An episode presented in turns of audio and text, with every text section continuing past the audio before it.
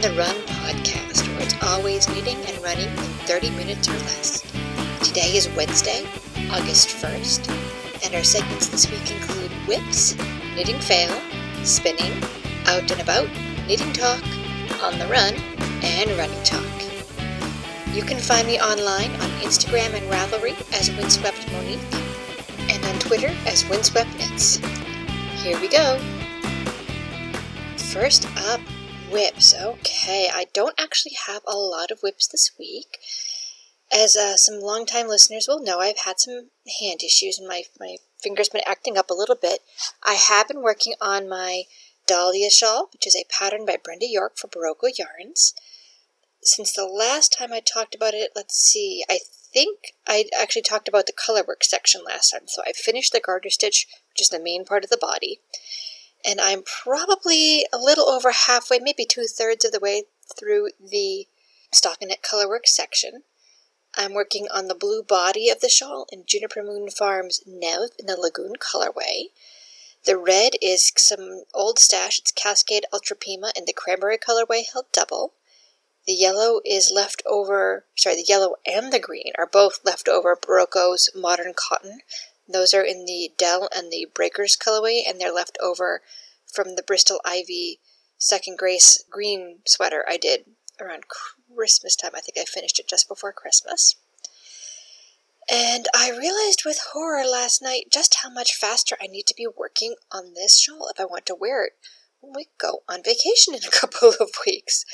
Uh, that being said, this shawl is driving me nuts, so going faster is really hard.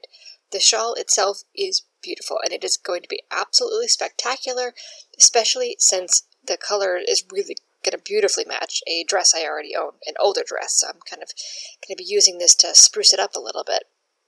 But um, that design, it was not designed for ease of color work. It was designed to look pretty. And as someone who has designed a little bit of color work in the past, I know I always try to make it easier as pos- as possible so that you don't have to catch a million floats. And whereas in, in this one, you're catching, the, for example, just the row I was working on last night, it was 20 stitches between color one and when color one showed back up again. So 20 stitches I had to kept catching floats behind those 20 stitches of color two. And just to, you know, sometimes it's a longer grab group than that. And then there's three colors in the color work when there's 20 or more stitches between each color. So there's, you know, it was, it's going to be gorgeous. And I know I'm going to be very happy with the shawl when I'm done. But, you know, I'm almost up to 350 stitches. And then you're doing a lot of purling. And it's basically in intarsia because it's not in the round, even though it's you know, really long stretches of colorway. You still have the intarsia edgings with purling, which has never been my favorite, and 350 stitches of it. Vay vay. I am looking forward to this shawl being done. I've also been working on the 50 stitch sock in Plymouth Yards in the Diversity in the Fruity colorway, which is white with stripes of green, yellow, orange, pink, and purple. And I have started the second sock. I'm about halfway up the foot or so, it's doing it toe up. And that actually leads me to my next segment, which is knitting fail. So I was working on the 52 by 50 stitch sock, excuse me, at my son's karate class last week and I came to a knot. So normally, you know, that's not a big issue, especially, you know, color work, it's it's it's self-striping color work. Yeah, if it's off a little bit, that's okay. But the length of the color repeat in this colorway is insane. One color repeat is long enough to be a knee sock on me, possibly slightly less than one color repeat. So a knot missing the next two color stripes in series is an issue. So I cut the knot and then I put the, the sock on some scrap yarn and I wound off the remainder of that color repeat and then started the second sock the next day. So my plan is, oh, hi, sorry, we have cats visiting us. Hi, Callie girl. My plan is I'm going to knit up to the same point, or to until I reach another knot, on sock number two, and then see exactly what colors I have left in the yarn. and then from there I'll decide how I'm going to finish the top of the knee socks. I was going to make the matchy matchy, maybe not you know exactly twins, but you know within you know three to five rows of each other. But uh, so these might be you know half sisters instead of twins. I, I I'm losing the analogy here completely, but I have no idea how they're going to turn out. But I'll have a pair of knee socks at the end of it, so it'll be good. On to spinning. I successfully finished my Tour de Fleece spin. I am really excited about that. I started with one pound of cotton, and that became roughly 950 yards of a three ply sport weight yarn. I am so glad I participated in Tour de Fleece for the first time. Wasn't sure I was going to, you know, I've got two small kids, and we were on vacation for part of it, and had a wedding in the middle of it, and you know, spending that much over three weeks really helped me become more consistent, and I'm very happy. I'm so glad I participated, and by the end, I was generating some really good yarn. So I, you know, all my goals were accomplished, and now I really want to spin the sweater quantities. I can't wait to actually start working with this yarn, or I should say, the next yarn. I want to spin a sweater, and I think I know which colorway from a favorite dyer of mine I want to use. I just want to do a little more prepping and spin a couple more of her colorways before I make my final decision. But I am very excited because I really want to spin for a sweater. Yay! Out and about. So, this past weekend, my husband and I were out in Western Massachusetts for a friend's wedding. And while we were out there, I started chatting on Instagram with Knitting Travels, aka Shelly, and I'd forgotten that she lives, you know, 20 minutes south of there. Not only that, it was sidewalk sale weekend in Northampton. So I was like, oh my goodness, we have to, we have to meet up. So, hello, Shelly. It was lovely to meet you. Yes, I finally got to meet Shelly. We've been chatting on Instagram for a couple of years now. She's a podcast listener, and I was very excited to meet her. And really excitingly, I want to share with you about the shop Northampton Wools, and that's where Shelly suggested we meet. And that is a lovely shop. It's right on a corner of one of the main drags, right in Northampton. And it is a lovely shop. I met the owner. She was so kind. I met some of the staff there. And also, one thing that I wanted to share with you guys is they offer classes where you can learn to knit in three hours. And there was a woman there who was actually doing the class. And she came out of there having learned to knit and actually walked out with something in her hand that she'd made in three hours. What a great idea! That is so marvelous that people can actually just pop in and learn how to make something. Also, I should share that they have a great selection of yarns, whether you like sheep yarns like most of the world, or you can't use sheep like me. They had a wonderful selection of woolless yarns. They had some old favorites like Penzance and Diversity Sock, and they also had some new to me yarns.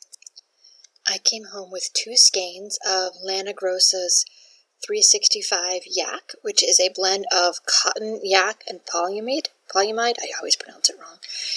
But I really like this. This is super soft, and yak and I get along much better than sheep and I do. I was able to actually pet yaks when I was living in Asia and did not have any type of reaction. So I'm very excited about that. This is a worsted weight yarn. It's super soft, and my plan is to make myself a nice scarf or shawlette. I've got about 350-ish yards of a, of a sort of a, slate gray blue. And I'm going to make something nice and warm and soft for winter. Since both my boys are going to be going to school this year, my youngest is starting preschool, and they're both about a three quarter mile, maybe a little over three quarter mile walk. We'll be walking to school, so this will help keeping me warm while I'm walking the little guys to school this fall and this winter. Also, out and about, we've got some upcoming events. In August 11th, there is a the Fiber Revival, and that is held at the Spencer Little Farm in Newbury, Massachusetts, which is up on the coast just north of Boston, a little ways between Boston and New Hampshire.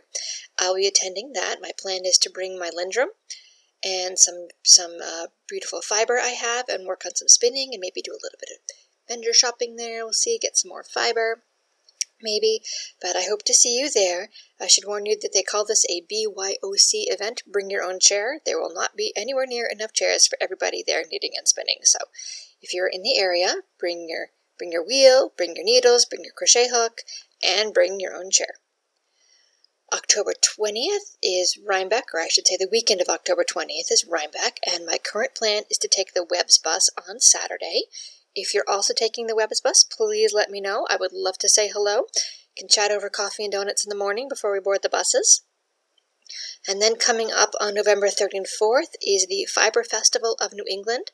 And that's out at the Big E, and that's in the Springfield area in Massachusetts. Not 100% sure I'm going. I've actually never been to this particular event, um, but I'm thinking about it, and I haven't been to the Big E since I was a little kid. I was probably, oh God, eight or nine last time I went, so it would be a lot of fun to go back. Knitting Talk. So I am bringing back this older segment that we haven't used in a while because I wanted to address something that I've heard from other knitters. I don't want to say an alarming rate, but I've heard it several times over the past six to 12 months, and it, it just kind of stuck with me. So, what I want to talk about is quote unquote cheating at knitting. So, I've heard a lot of people talk about this, maybe not a lot of people, but I've heard a couple people recently talk about how they feel using stitch markers for repeats or using a lifeline is cheating. And not that they feel that other people are cheating when they're using it, but they feel that they themselves are cheating it, like somebody's, you know, got it in the back of their heads that using stitch markers or lifelines is cheating. So, first off, I want to assure anybody who feels that way that there are no knitting police. They're not. They do not exist. There are a few holier than thou types out there who insist you do things their way, but I am hereby giving you permission to ignore them. If you don't want to use stitch markers to mark repeats, or you don't want to use lifelines, then don't. I don't want you to feel like you have to. But I want to assure you that if you do, or now if going forward you choose to, you are not cheating. In fact, you're probably saving yourself a lot of time, particularly with lace or any kind of really complicated lace. Knowing where one repeat ends and the next begins will help you find errors in your knitting before it becomes a big issue.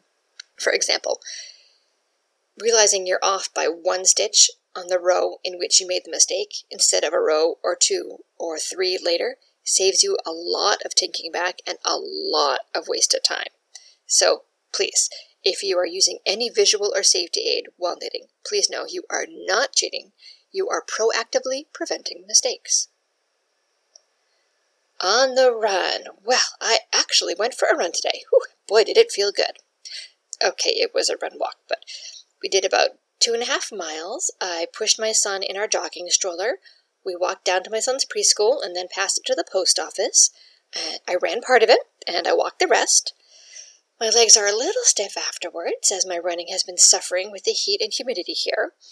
We spend a lot of the summer in the New England area, particularly southern New England, where the humidity levels are about, you know, 80% to 90%. So I try to avoid running outdoors when it's over 80 degrees out. That's um 27 Celsius, I think, if I'm doing the math correctly in my head.